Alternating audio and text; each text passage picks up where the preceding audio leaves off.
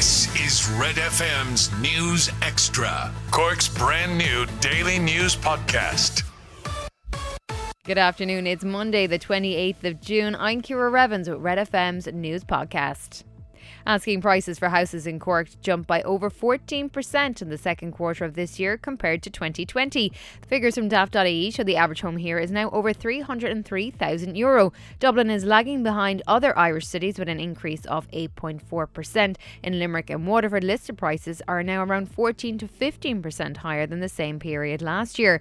Ronan Lyons from daft.ie says prices are rising because there aren't enough homes available to meet demand. Pre COVID um, 19, um, there were about 25,000 properties available to, to buy nationwide. Certainly 25,000, 30,000 properties on the market would be normal, and we're seeing well below that at the moment. So I think while conditions are likely to improve over the rest of the year as the, the lockdown and restrictions ease a little bit, uh, I don't think we'll be going to a healthy housing market anytime soon.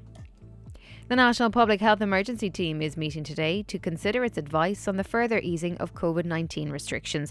Indoor dining, larger weddings, and international travel are all set to resume next month under the government's original plans. It's thought indoor dining may now be pushed back by two weeks to get more people vaccinated over concerns about the Delta variant. Professor of Immunology at DCU, Christine Loscher, says many people are still vulnerable. The group of 60 to 69 year olds only 24% of them have had their second vaccine. And and I think that while I, I, I understand completely that we need to start living with COVID, the one thing that we needed in place before we start living with COVID is to have people protected. And, and they're the higher risk people. And at the moment, there's that gap Catch up on Cork with our new daily news podcast, Red FM News Extra. I'm Rory on Sport, and the last 16 action continues today at the European Championships. First up, Croatia take on Spain. That's in Copenhagen. It starts at 5. And then at 8, France and Switzerland meet in Bucharest. Speaking on the Big Red Bench over the weekend, Ireland legend Ronnie Whelan says he hasn't been too impressed by France. No, they've huffed and they've puffed. The first half against Germany, they were very, very good. Um, I think because it's been so far back, people tend to forget that Germany were very good in the second half and, and France looked as if they didn't know where to go, what was going on. Benzema, um, he scored a couple of goals now, but he was he was struggling a bit. and Mbappe hasn't scored, so it's it's going to be. Um, you've got to think France are going to win it, but they need to play an awful lot better if they're going to win the tournament. You can listen to that interview in full on the Big Red Bench podcast on redfm.ie. In tennis, Wimbledon gets underway today. Andy Murray's the star attraction on day one. The two time winner returns to singles action at the Grand Slam for the first time since 2017. He takes on the Georgian 24th seed Nikoloz Basilashvili. Novak Djokovic is in action as he takes on Jack Draper, while second seed Aryna Sabalenka is in action in the women's draw against Monica Niculescu. And in rugby, the Ireland Sevens team have learned their opponents for the Tokyo Olympics. They've been drawn alongside South Africa, USA, and Kenya in Pool C of the competition, which takes place on July 26th to 28th at Tokyo Stadium. The five biggest stories in Cork today. This is Red FM's News Extra. Peter Collins has Barry's in Douglas um, and joins me by phone. Peter, good morning.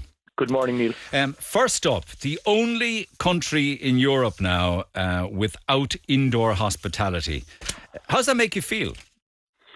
Ah, look, Neil, it's um, it seems to be it's very unfortunate that that we are you know getting news of this through leaks through the media initially, and we get massaged into uh, accepting this. Um, I think that that that's the particular issue. Uh, you know, if the government could come out and say, "Look, guys, you're not going to get open," you know, you you'll take it on the chin for, you know, for safety's sake. Um, I think we, you know, we all, you know, we've seen what what damage this virus can do, and we all want to be uh, responsible.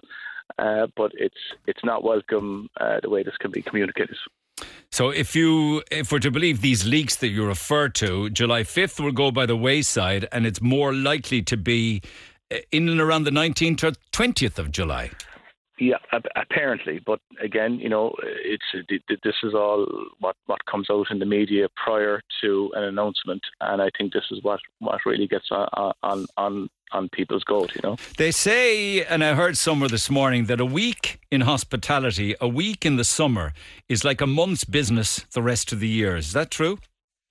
It can be. Um, I think it, it, it, depends on the particular area you're, you are in. Um, uh, you know, out in Barry's, we're very fortunate. We have an outdoor area and we're trading away. So this news will will become will uh, be very difficult for some people to, to take, uh, particularly around coastal areas, uh, whereby you know they have they'd have tourists uh, and and so on. Um, but um, yeah, it's it's uh, you know the summer is always is excellent in, in Cork areas, and um, you know p- particularly where holidaymakers tend to flock to. So um, again, it's it's it's going to be a terrible blow for some people. For for those that don't have outdoor hospitality, traditional pubs. Correct, um, and restaurants. And restaurants, of course, yeah. And restaurants, of course. Anybody that doesn't have a, you know, a beer garden or outside dining or frontage on their property, they've got to cool their heels for another two weeks. I mean, Donald O'Keeffe of the LVA said there is no justification for dragging this out into a second week, as tens of thousands of people guessing if they'll have a job to go to on July 5th. He calls it a pantomime. Um, look, I, I, I think we, you know, people are going to get very emotive uh, about this. Um, easy for me to say. Again, as I say, whilst I'm trading outside, uh, and I can understand people getting very frustrated it. I, I, think the level of frustration comes from just not knowing, um, and again being massaged by by certain messages that that come out, and then a couple of weeks later you're told you can't open your business. That's what the frustration really is about. Um, of course, it supports uh, could be better for those that are closed, uh, and that, that, that is another source of frustration. So we're, we're I think we're we're one of the last uh, sections of, of the business community still under you know this this type of restriction. Um, so it just builds up into frustration, and um, it can be very difficult to take, particularly if your business orbits around, um, you know, that, that busy period during the summer, and now you hear that you can't open. So look, you, you can understand the frustration. Don't forget to like and subscribe to get Red FM's News Extra daily.